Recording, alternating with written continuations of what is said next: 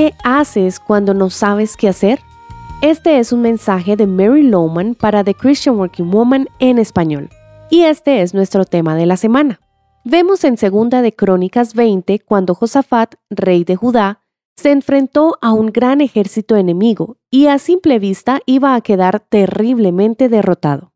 Cuando Josafat se dio cuenta que no sabía qué hacer, juntó a todo el pueblo y oró pidiendo ayuda a Dios. Quiero leerte su oración y compartirte siete puntos que espero recuerdes para cuando tú no sepas qué hacer. El primero es, recita quién es Dios. Josafat oró, Señor, Dios de nuestros antepasados, ¿no eres tú el Dios del cielo y el que gobierna a todas las naciones? Es tal tu fuerza y tu poder que no hay quien pueda resistirte. Segunda de Crónicas 26. Lo primero que Josafat hizo fue recordar al pueblo y a sí mismo quién es Dios y su poder. Esto es lo primero que nosotros debemos hacer. Debemos tener un conocimiento profundo de quién es Dios, eso quiere decir que debemos conocerlo. ¿Conoces sobre la naturaleza y el carácter de Dios? ¿Lo tienes claro en tu mente? Cuando no tienes respuestas, debes comenzar por recitar quién es Dios. La segunda es, recuerda las grandes obras de Dios.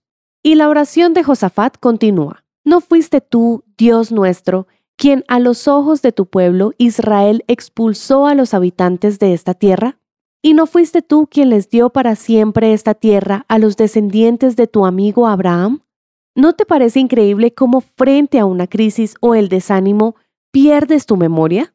Requiere un acto de voluntad recordar los milagros que en el pasado Dios ha hecho en tu vida.